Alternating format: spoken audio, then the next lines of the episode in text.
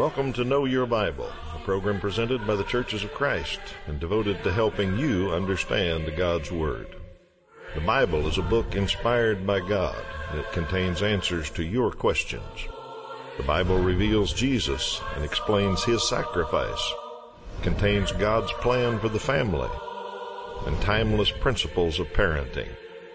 Also has the truth about life and death. The Bible contains great financial advice and also answers questions of morality. Join us as we look for answers to your questions and help you know your Bible. Welcome to Know Your Bible. We're glad you're here today. We're going to try to answer some of your questions, and hopefully by the end of the program, we'll all know our Bible a little bit better. Uh, that's what the purpose of this program is, and we operate a little differently than most religious TV programs. If you're tuning in for the first time, uh, we don't tell you what you what we think you'd like to know or what you need to know. We let you ask what you'd like to know. So you direct the program. We take questions from our viewers. So there's a phone number and a website at the bottom of the screen. You can use those anytime and just ask what you've wondered about. A detailed question about the Bible, something about a doctrine in the Bible, or maybe something in your life, your family, uh, your job, your current events. And you wonder, what's the Bible principle about that? How should I handle this, or what should I think about that? We'll try to give you an answer to just about anything you can think of that might have a Bible answer. So give us a call or log on, let us know, and Toby and I will try to answer those questions. Good morning, Toby Levering. And good morning. I'm Steve Tandy, and we're here to answer your questions as quickly as we can, but we always start with one for you. So if you're watching and we'll test you a little bit on your Bible knowledge, what day could the high priest enter the most holy place. There was one day a year, and what was the name of that day? Uh, we'll tell you that at the end of the program. See if you know that little bit of Old Testament history. Uh, looks like I got the first one. If somebody's wondering about the Christian flag, what do the symbols mean on the Christian flag? Uh, well, there is a thing called the Christian flag.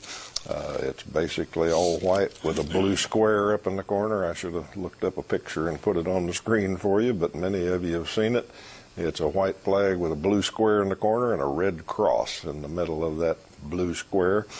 Uh, I looked it up and found out that it was designed in the early 1900s. Uh, some preacher decided that would be a good idea to have a Christian flag and designed it. And supposedly, the white part of the flag stands for the purity of Jesus. Uh, the blue square, little disagreement there. Some people say it's the blue of heaven, and some say it's the blue of the waters of baptism. And then the cross is red, and that refers to the red blood of Jesus. So that's what my research said people thought it meant when they designed it. So uh, there is such a thing as a Christian flag, and that's what it supposedly means. All right, somebody looking for a scripture. Yeah, they are, and they want to know about specifically drunkards not going to heaven. Where is the scripture about drunkards not going to heaven? Well, uh, there, there, are several scriptures on the subject of being drunk, and of course, the Bible uh, condemns that and is certainly not in favor of that and tells people to avoid it and warns about the dangers of alcohol in many places. Uh, the scripture that you may be thinking of, this is the one I'm going to assume you might be thinking of, is from 1 Corinthians chapter 6, verses 9 and 10. We'll look at this on the screen. Uh, Paul writes, Do you not know that wrongdoers will not inherit the kingdom of God? Do not be deceived. Neither the sexually immoral, nor idolaters, nor adulterers, nor men who have sex with men, nor thieves, nor the greedy, nor drunkards, nor slanderers, nor swindlers will inherit the kingdom of God. Uh, when you notice uh, verse 10, it says, That is what some of you were. But you were washed, you were sanctified, you were justified in the name of the Lord Jesus Christ and by the Spirit of our God. Uh, there are many sinful acts, and there are a few places within the scriptures where the Bible, the, the author makes a list, gets very specific, so that we know what kind of behaviors are sinful and how we can't ma- continue to live in those sins and expect uh, to be in heaven with God, there is a clear lineup between um, what we profess and how we live. And Christians, especially, cannot be the type of people who live uh, in a way that's counter to what the Bible teaches and to what Jesus would want for our lives. Uh, the specific, as, specifically as far as being drunk, I, I, think the main issue with that is that you lose all self control, uh, that you become under the influence of a foreign substance. Uh, you do things that you don't remember. You say things that are um, uh, that you regret. You do things that you regret. Um, you possibly cause harm to yourself or others. Uh, it's just a terrible thing, and uh, Scripture warns about the dangers of alcohol in many places. I'm going to give you some scriptures, and if you'd like to look up those for further study, you can. Ephesians 5:18 Do not get drunk with wine for that is debauchery but be filled with the spirit. Of course Proverbs has a lot to say. Wine is a mocker, a strong drink a brawler and who is ever, whoever is led astray by them is not wise. Uh, that's Proverbs 20 verse 1 and Peter said in 1 Peter 5:8 be sober minded, be watchful. Your adversary the devil prowls around like a roaring lion seeking someone to devour. And that's the main thing is alcohol keeps us from being uh, sober-minded. So uh, warns against it in a lot of places, and of course, dr- being drunk is a sin and is uh, not some not something that Christians should do. All righty, we've got the viewer called in not with a question, but with two statements actually. First statement, Paul said he was not called to baptize. Second statement, so baptism is not a means of salvation. Well, first statement is true. Second statement is incorrect. Uh, faulty logic, not correct, bad use of Scripture. So let's look through that and see what we can learn. First statement, Paul said he was not called to baptize. That is true. There is a verse, 1 Corinthians 1.17. Let's look at it on the screen. Uh, Paul said, For Christ did not send me to baptize, but to preach the gospel. Okay, so that one's true. Jesus did, or Paul did say that. Uh, however, that is one of the worst examples of taking a verse out of context uh, that there is. A lot of people take verses and it proves what they want to believe. Uh, they'll take it out of context and use it. That's a very, very dangerous thing. Uh, we say context all the time on this program. Read a little bit around a verse and see if it all kind of matches up with what you thought that verse meant. If you do that here, you'll find out no, Paul wasn't saying anything about the necessity or the efficacy or anything of baptism. He was talking about uh, following men instead of Christ. The problem, if you go back up to about verse uh, 12, 11 or 12 in 1 Corinthians 1, Paul says, I hear you're quarreling and that you've got parties formed there in the church in Corinth. And some of you are saying, I follow Paul, and some of you are saying, I follow Apollos and another preacher, and some of you are saying, uh, I follow Peter. And so they had people that were saying, no, Paul's more important than Peter, and he's more important than Apollos, and I'm a Paul Christian. Uh, and Paul says, no, no, no, that's not the way it works. Now let's read uh, beginning in verse 13, and you'll see exactly what Paul's talking about. Paul says, Is Christ divided? Was Paul crucified for you? See what he's saying there? Listen to this. Were you baptized into the name of Paul? Okay, he's telling them how silly this is to try to follow a preacher and not just follow Christ. Now listen to what he says in 14. I'm thankful that I didn't baptize any of you except Crispus and Gaius, so no one can say that you were baptized into my name. Okay? And then he says down in verse 17, uh, for Christ didn't send me to baptize, but to preach the gospel. Okay? So the whole context is following preachers, and what Paul is saying is uh, you're arguing about who's the most important preacher, and boy, I'm glad I didn't baptize many of you. because then you could say you were baptized into my name. Well, you weren't. You were baptized into the name of Christ. I let other people baptize you. I just preached, and other people did the baptizing. So he's not saying anything about the necessity of baptizing. In fact, if you go back up to verse 13, it's obvious everybody there was baptized. if it wasn't important, if it wasn't necessary, uh, as our viewer says, uh, why does Paul just assume and talk about everybody in Corinth being baptized? Well, you read all the rest of the New Testament, you find out not only is baptism uh, when we are saved, it's highly symbolic. It's it, there's a lot of meaning there, and everybody that was converted to Christ was baptized. That's how they got into Christ. Romans 6 4 says we are baptized into his death. That's how we get contact with him. So, uh, our viewers' two statements one's true. Paul did say that statement. You read the context, however, and it's obvious that's not what he meant. And uh, you look at the rest of the New Testament, and it's faulty logic to say that baptism is not necessary. So hopefully that explains that a little bit. Let's take just a moment to talk about a good way to study the Bible. Just like on that question where we say, study the context. Uh, we try to teach good tools of Bible study, uh, and we know lots of people respect the Bible and want to read it and want to learn, but to just sit down and start reading, sometimes it's hard to get that habit formed. So we've got some tools uh, we think are great ways to help you study the Bible, and we'll send them to you absolutely free. Uh, here's the first set of lessons. Starts with the Old Testament, the New Testament. I got a lesson there about becoming a Christian. Then we've got some more advanced courses that we're happy to send to you through the mail, and we'll pay the postage so you return them to us. Uh, but we've also got some new offerings that uh, don't cost any postage for either one of us. If you want to study online, we've now got a way to do that.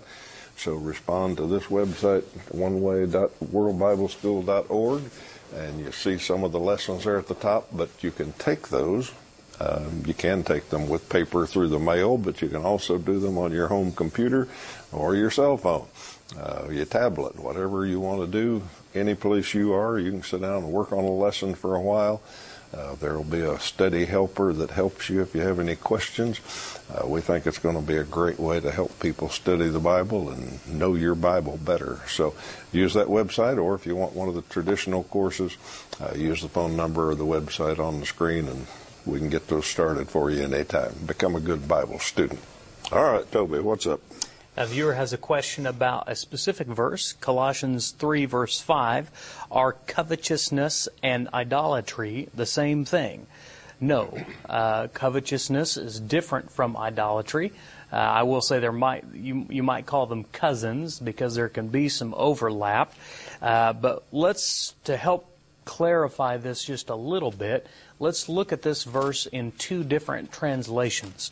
The King James says, Mortify therefore your members which are upon the earth fornication, unclean, uncleanness, inordinate affection, evil. Help me out with that. Conspicuousness, um, uh, covetousness, which is idolatry. Uh, Colossians chapter 3 verse 5 in the NIV uh, makes it a little easier to read and understand. Put to death, therefore, whatever belongs to your earthly nature sexual immorality, impurity, lust, evil desires, and greed, which is idolatry. Okay, when you when you look at those two in comparison, it's easy to see. Uh, sometimes we get a question about uh, which translations we use. Uh, as I've uh, demonstrated, uh, one translation here is harder to read and understand because it's, it's, the, the English that it uses is 400 years old. And so people aren't used to using those kind of words and it can cause confusion. Uh, the, the King James, by the way, I think is a, is a, is a good translation. The New King James is more helpful. It is a little more modernized English, and it keeps the same uh, ideas, the King James that people are used to. But uh, covetousness, to your specific question, covetousness might be better defined, and uh, that's why I put the two translations up there. Uh, in the modern definition, we might just call it greed or materialism. And we all know people who are like that, who just, no matter uh, how much they make, uh, they always want to make more. Uh, they are continually desiring the latest uh, cars and toys and houses and technology. Uh, they just always have to have the newest and best. When someone else has something better than them, it really offends them. They have to go out and get that. They are just, they can really be overcome with uh, envy and and just focused on the material things of this world. It's a very sad thing. In fact, Jesus said those were the kind of things that were the thorns that choked out faith. Uh, it was the greed and materialism uh, that that uh, focus gets our eyes focused on things of this world uh, rather than the things of the next world. So uh, covetousness is uh, greed. Idolatry is worshiping, worshiping now anything besides God Himself. And that can be a lot of things. Uh, it can be things like we've talked about money and stuff, but it can be things like sports. It, it can actually be foreign gods, uh, gods that are, uh, I'll use quotes, not really gods.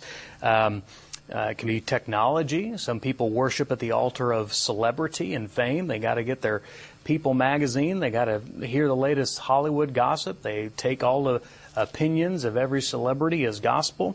Uh, can be politics, can run the same way. There's a lot of things. The human heart is designed to worship something. And when you're not worshiping your Creator, uh, you'll fill that with all sorts of things that you will bow down at the altar of uh, when you are not focused on God. So the two are different. They can be close, uh, but covetousness and idolatry are different. Okay, thank you. Uh, while you were reading that, I reminded me I had a question a few weeks ago about why don't we use the King James yes. version yep, more? Exactly. Well, there's one reason: is there's words in there that we don't use anymore, and um, when you had trouble pronouncing it, I thought, man, I'm not sure I know how to pronounce yeah, that. So I looked it up while you were answering that question. Okay. It's, it's, concupiscence. Okay, thank and, you. And it means strong sexual desire. Okay. So, all right. Uh, perfectly good word in 1611. Yeah. But uh, in 2018, 2019, it's not that good a word. I'm going to try throwing that one around today. Con- just see if I can work that one into conversation. Yep. All right, we got one about uh, old and new cloth. What did Jesus mean about the old and new cloth and old and new wineskins? Uh, well, let's just read part of the passage, and it's in Matthew, uh, and it's actually in chapter 9. I don't know where I went wrong with my uh, texting here, but Matthew chapter 9, beginning in verse 16, is where you'll find this. No one sews a patch of unshrunk cloth on an old garment. If he does the new piece, will pull away from the old, making the tear worse. And then the rest of the verse talks about old wineskins and new wineskins. Uh, go read the context. You'll see Jesus was asked a question about fasting and why his uh, disciples didn't fast. And he said, Well, there's no need to fast right now. And what he was telling them was that just doesn't fit right now. I'm here with them. I'm teaching them. Uh, this, these are good times. Uh, there's no reason to fast right now. It doesn't fit. And his examples were uh, if you take an old garment and you need to patch it, and you put a piece of new cloth that hasn't been washed that will shrink. If you sew it on there, then when you wash everything, it'll all shrink up and tear away. Same thing with wineskins. Wineskins got old and brittle and so you put new wine in new wine skins so that it was flexible and it would expand as the wine fermented. Uh, and if you put it in an old, brittle, old wineskin, it'd burst. Okay, so Jesus said these two things don't fit. Uh, old new cloth on old garments don't work. New wine and old wineskins don't work. Fasting doesn't work with what we're doing right now. Uh, so the new kingdom's different just doesn't fit together. So that's all he meant was these two things don't go together well. So hope that helps. All right, let's uh, talk about uh, uh, inviting you to visit the Church of Christ.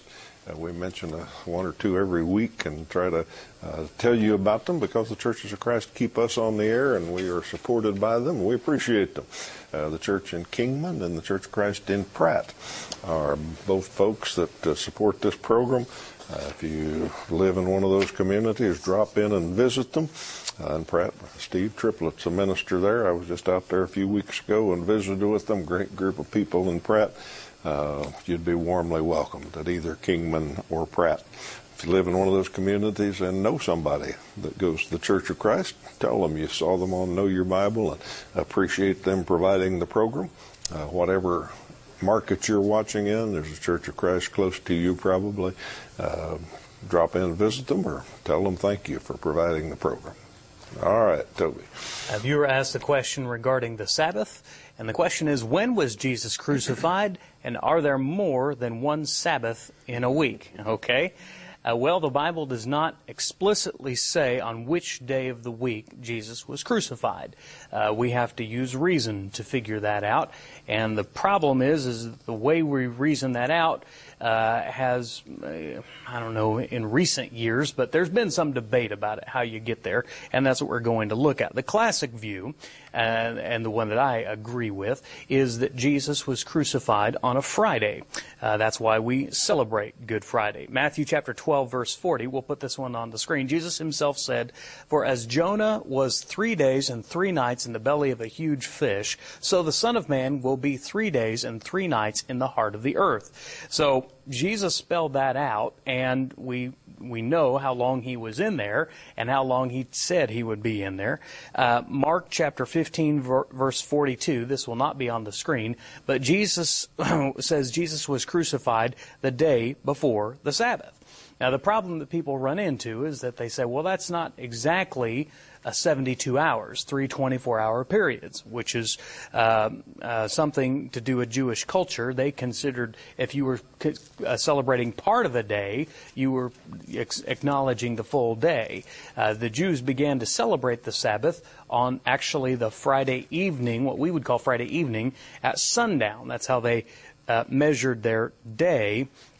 And Matthew chapter 16, verse 21, and Luke chapter 9, verse 22, uh, Jesus taught that he would rise on the third day. So he didn't need to be in the grave three full days and three uh, nights. He could have just been in there for part of that time. So Friday, Saturday, and Sunday is how we would do the three three days.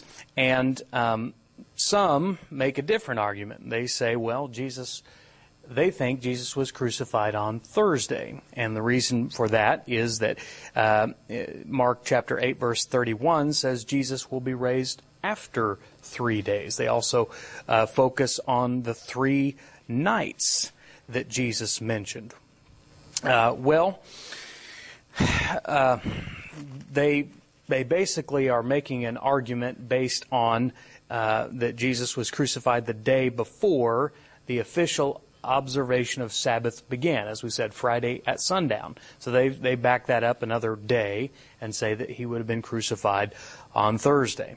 Okay, well, people smarter than me and you have been debating this, and the scripture doesn't tell us exactly when, but it was probably Thursday or Friday. And I come down to it, uh, what matters most is not when and specifically what day he was crucified.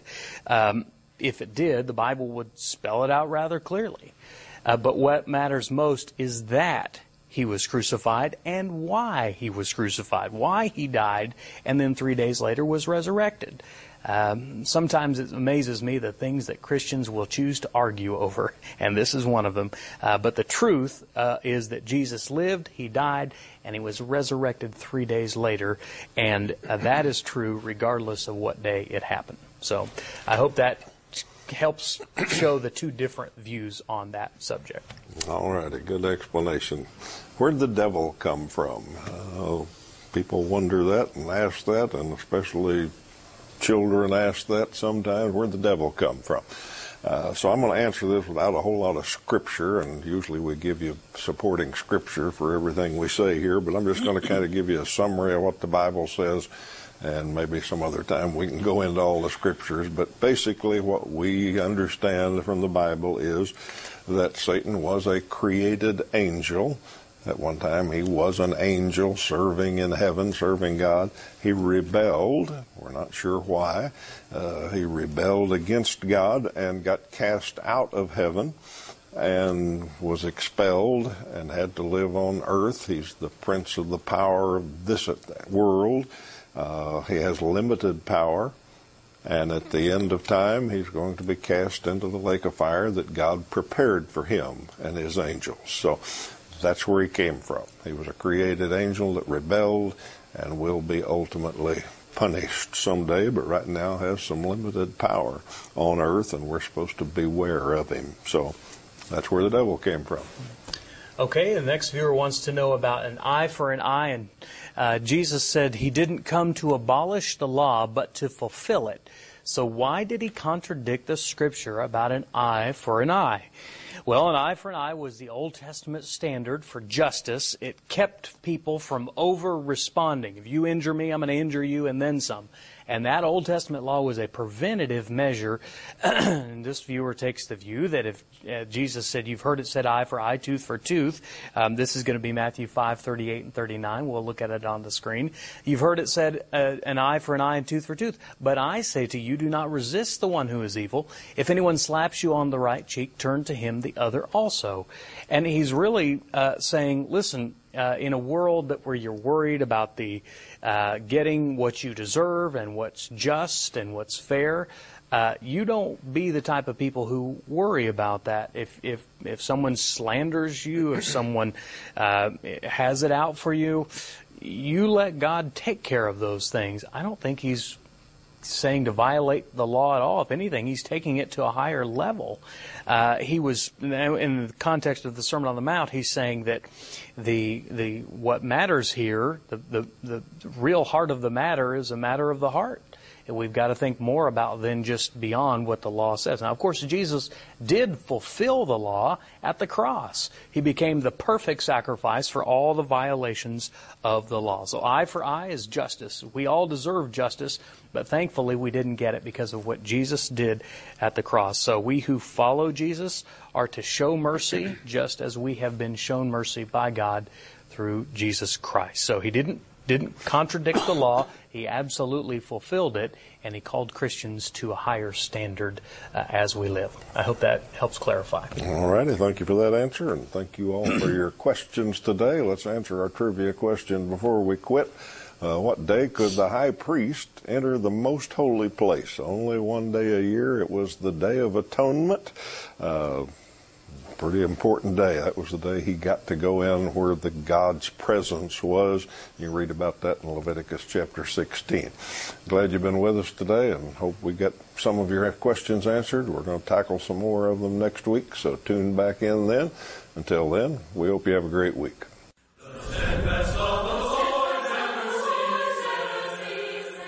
Know Your Bible has been presented by the Churches of Christ in your area. Churches of Christ are non denominational, and each congregation is an independent group of Christians seeking to do God's will. Our goal is simple New Testament Christianity. We follow the Bible as our only guide. Contact us with any questions, and we encourage you to visit a Church of Christ near you.